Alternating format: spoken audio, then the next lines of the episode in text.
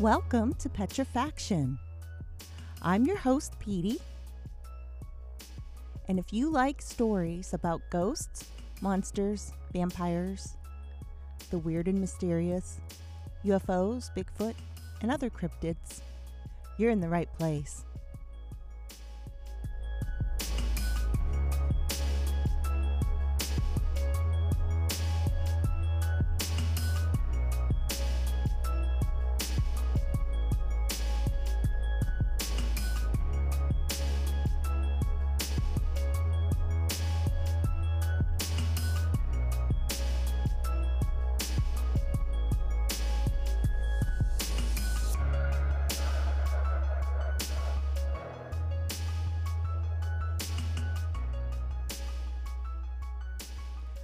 Sit back, relax, and enjoy the show. And remember, friends, be prepared to be petrified.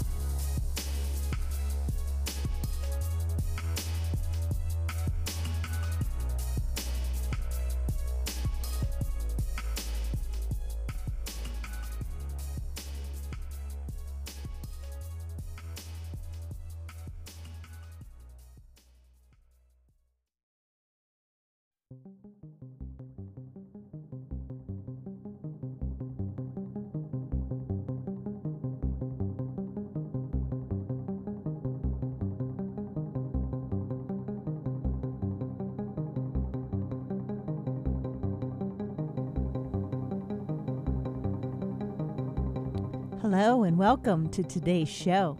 Today's show is 28 Days in Amityville. That's all the longer the Lutz family lasted in their new home on Ocean Avenue. So, a little bit about the Lutz family before we get started with the 28 Days in Amityville. George and Kathy Lutz were newlyweds. Kathy was divorced and had three children from her previous marriage. This was a first marriage for George, and they lived in Deer Park, New York. They were looking for something bigger. George had a contracting business. He was looking to move his offices into his new home, so they wanted something big. And that's kind of where the Amityville house comes into view. Their realtor contacts them and says they have a beautiful house for sale on Amityville and it was a bit out of their price range at $80,000 back in 1975. But the Lutzes decided just to look at it. And the realtor's a little bit surprised, but she takes them on the tour. They fall in love with the house. It's got everything they were looking for. There's plenty of room. There are plenty of bedrooms. There's enough space for an office for George. There's enough space for Kathy to have a sewing room. It has appliances that come with it. Um, it's furnished for the most part, and then they do pay a little bit extra when they close on the house to keep some of the other things, some of the other furniture as well. It has a large yard. It has a garage. It has a boathouse and the, is right on the river. So there are a lot of things that are just very cool about this house. And George owns a speedboat. And he actually owns two different kinds of boats. So this is kind of perfect. This is kind of the perfect house for them. It is a bit out of their price range, but somehow they figure they'll manage it. By cutting down on the rental space for the boats where he has them docked, and also for moving the office into the house, they figure they can save enough money to make this mortgage. So they go ahead, they make an offer on the house, and it's theirs. They buy the house on Ocean Avenue in Amityville in December of 1975. They closed on the house and they also move in that day. So after closing's finished, they have a rental truck and they're moving their things from their Deer Park house to their new home in Amityville on Ocean Drive. One of the things that they did do and had planned for their first day moving in was a house blessing because Kathy was a practicing Catholic. And so they were going to have Father Mancuso come in in the afternoon to do a blessing of the home.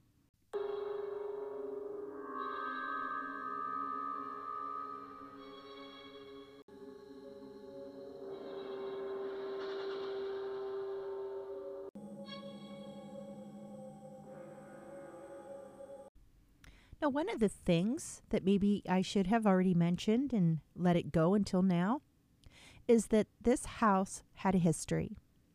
The Lutzes were quite aware of the history before they purchased the house. And this house went for $80,000 and it really could have gone for at least twice that.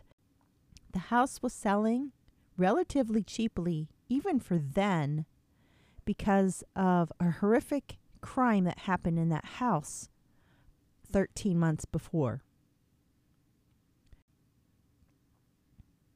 On November 13th of 1974, Butch DeFeo, age 23, killed his entire family inside that house.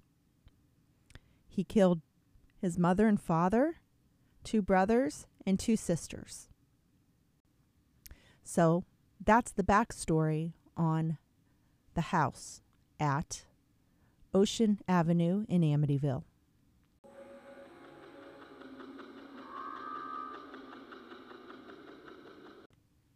So now we're going to get into 28 days in Amityville. And day one, as I said, was moving day. The family consisted of George and Kathy, and then Kathy's three children from a previous relationship. The oldest boy, Danny. The middle child, Chris, another son. And the youngest was Missy. Now, the kids were aged nine, seven, and five. The family also had a dog called Harry. So, day one was basically moving in. There was a lot to do. They had a truck, a moving truck that they had rented to bring their things in. And they did have some help t- to do it, but they had, you know, it's when you move, it's terrible. So there was a lot to do. They were bringing stuff in, trying to organize, get things put away. And that was basically the day. They brought Harry in, the dog, and they had a place for Harry out back. Now, he was an outside dog. I know more people don't do that anymore. Back in the 70s, it wasn't uncommon. It was more uncommon to have a dog that lived in the house with you. I think he was a Malamute, which is like a husky. So they're used to cold weather. They're really they're a hardy animal. And when uh, the weather was bad, they would bring Harry in anyway. But Harry had his own kennel out in the backyard. So Harry is outside in his kennel, and every the family is actually moving in. They're busy loading boxes, bringing them in, and trying to unpack at the same time. It's chaos. And if you've ever moved, you know how tough it can be to do that.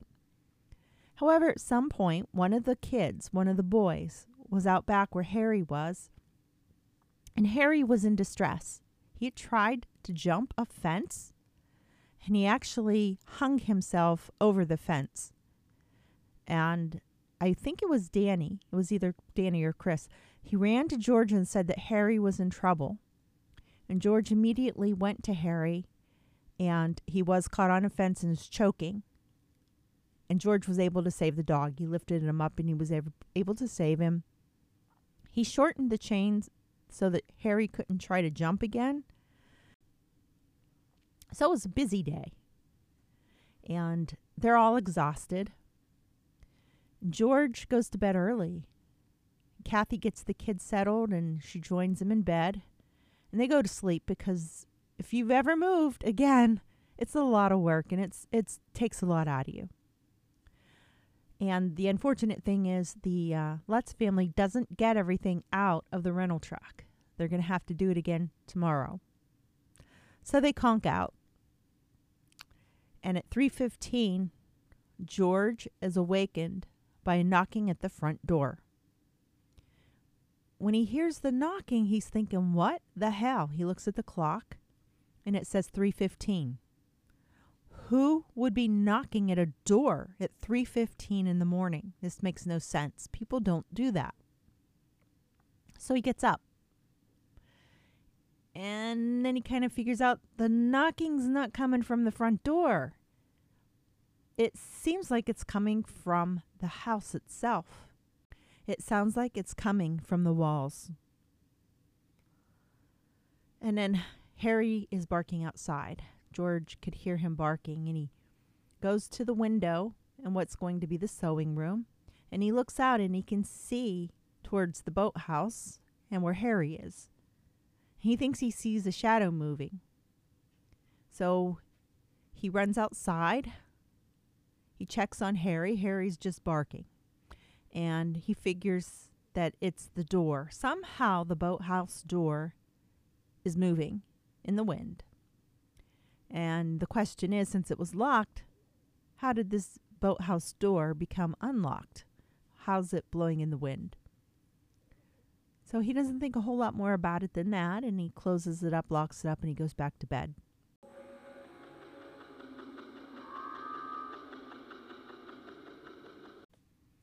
So, day two.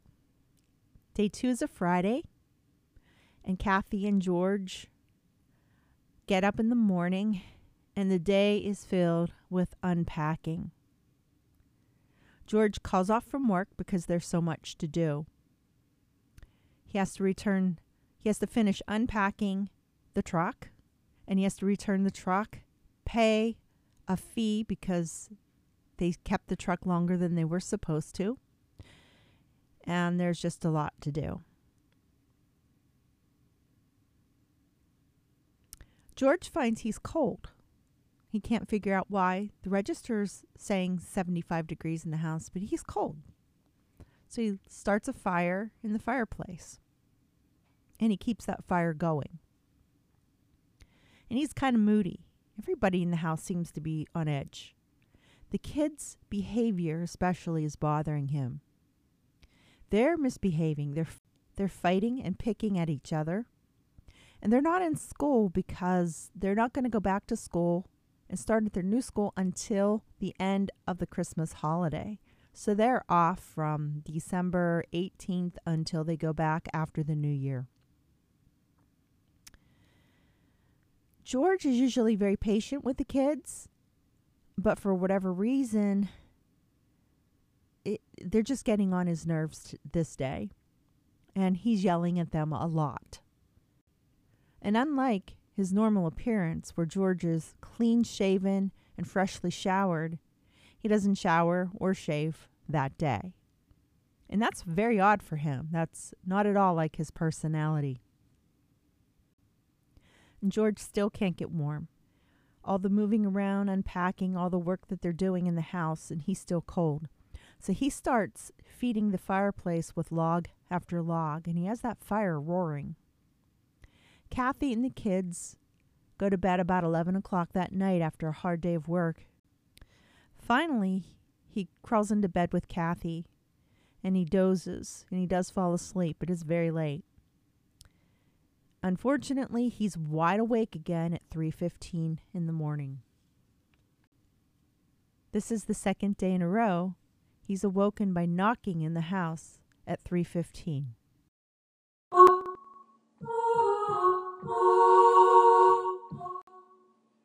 Day 4 is the beginning of their first weekend in their new house.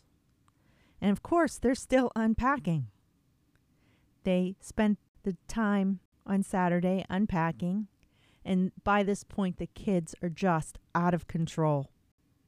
Both Kathy and George are finding it hard to deal with these kids. They're just being obnoxious. They're fighting. They're picking at each other. It's how kids get when they're cooped up. And it's just really getting on their nerves. They have so much to do, and the kids are just annoying the hell out of them. And it's not getting any better. There's just a lot of like tension and fighting within the family. They're like irritated at each other. Kathy's irritated that George again hasn't bothered to shower or shave. He's not himself. He's moody. He's cranky. And she's trying to keep the kids out of his hair because he's so cranky. And she's getting irritated at him. And he's just irritated at everybody. And the kids are wild. They're normally pretty well behaved kids, but just they seem to be all riled up. By Sunday, they're still doing the same thing. The whole weekend's basically spent unpacking and trying to get this house in some semblance of order. At one point, the kids who are still out of control are just still taking it to another level. They were sent upstairs to play in their playroom because the house was big enough. They actually had a playroom for the kids, their own room. And the kids went up there and they broke a window in the toy room. At this point, the beating commenced. Both Kathy and George whipped all three kids using a belt and a wooden spoon.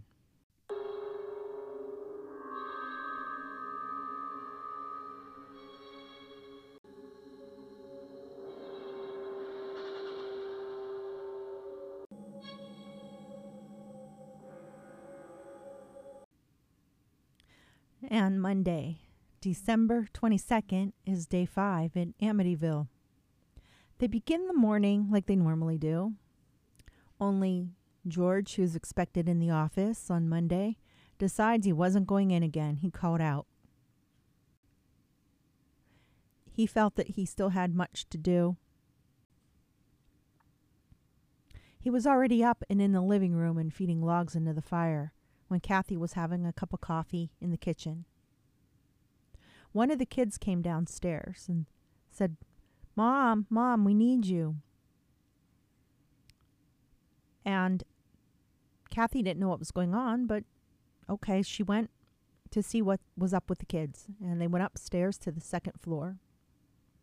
And in the kids' bathroom, the toilet was black inside.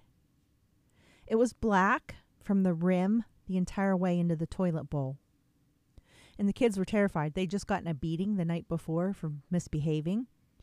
And they all three were saying, It wasn't me. We didn't do it. This is how we found it.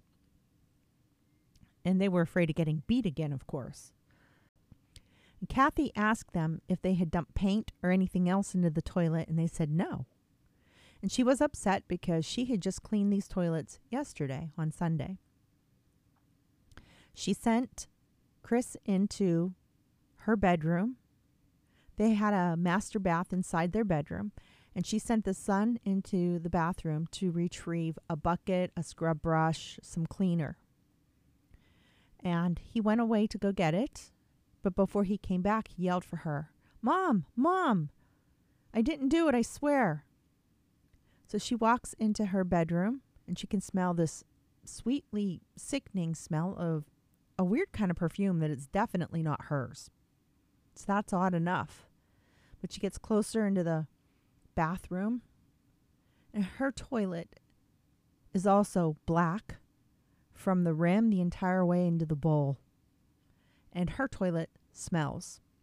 It smells like a filthy outhouse. It's nasty. The smell is overwhelming.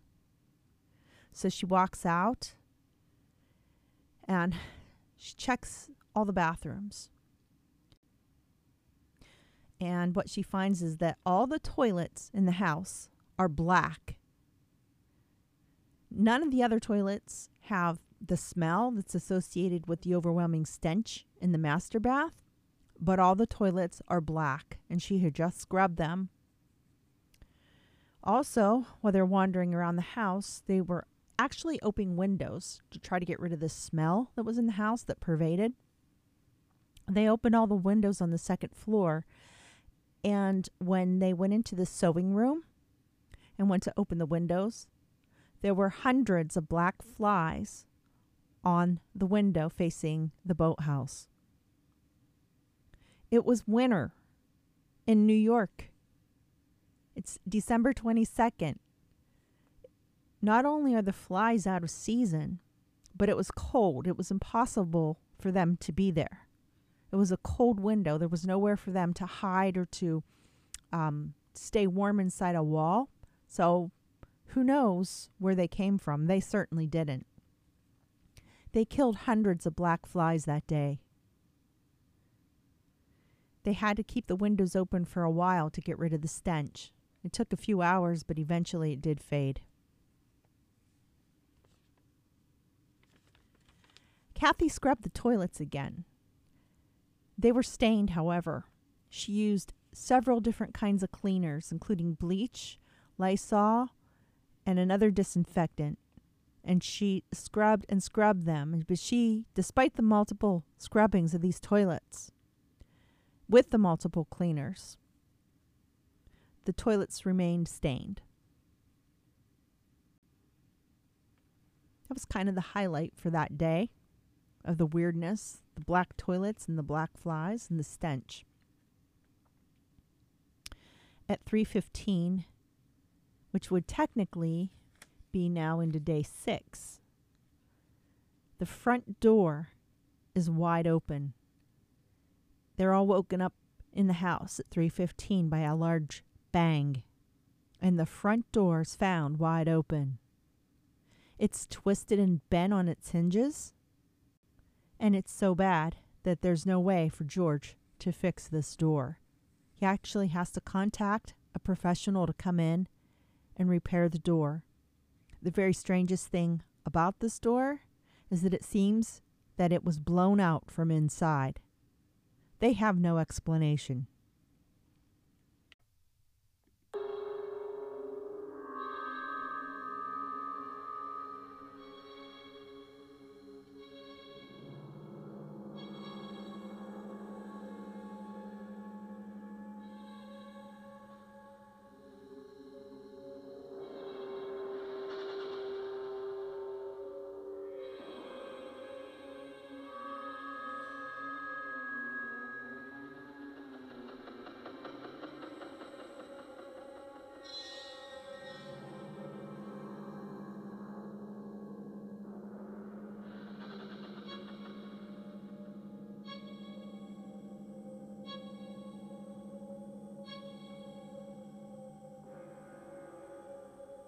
So day six is December 23rd.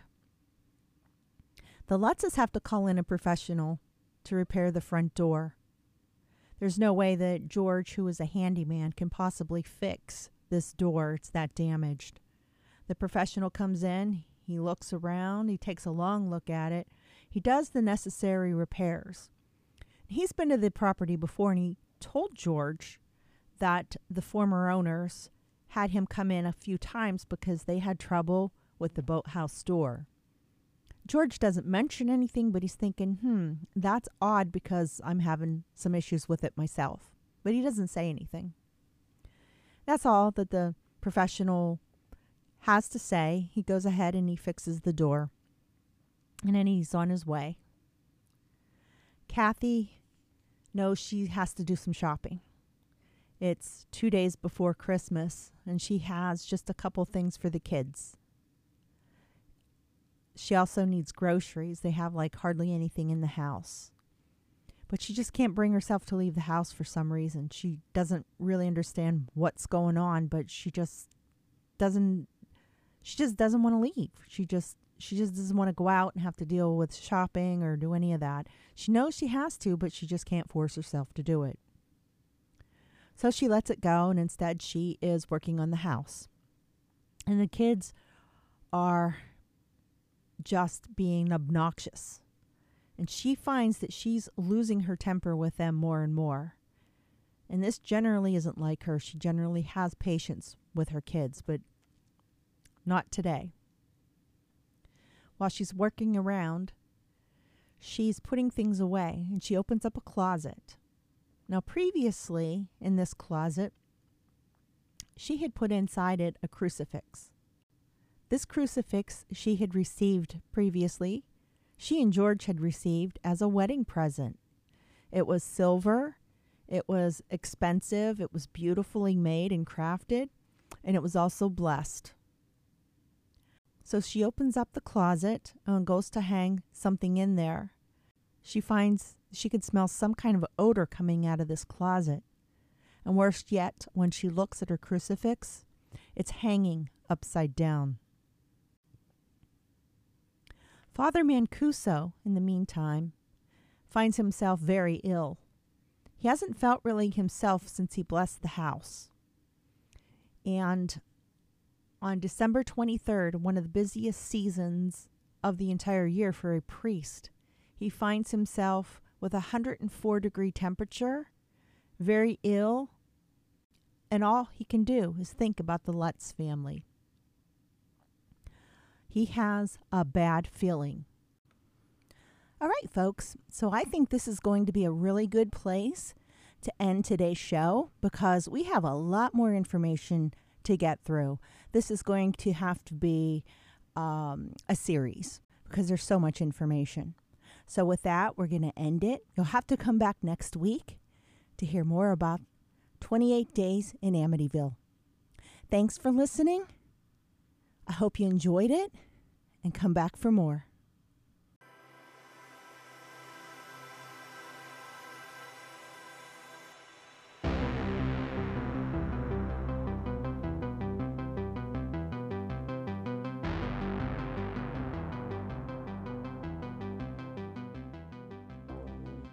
That's all for today's podcast. I thank you for tuning in and I hope you liked the show. If you did, please tell a friend, give us a rating, and hit subscribe. If you have a story you would like to share on Petrifaction, you can contact me at pd at petrifaction at protonmail.com. And remember to check out today's show notes for more information on today's stories.